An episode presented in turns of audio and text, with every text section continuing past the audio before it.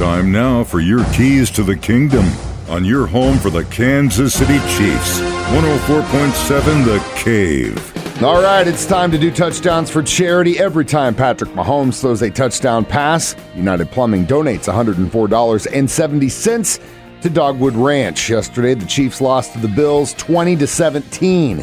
Mahomes did throw one touchdown pass, which is one hundred four dollars and seventy cents. Let's relive it. seventeen seven Buffalo, late third. Mahomes out of an empty backfield set.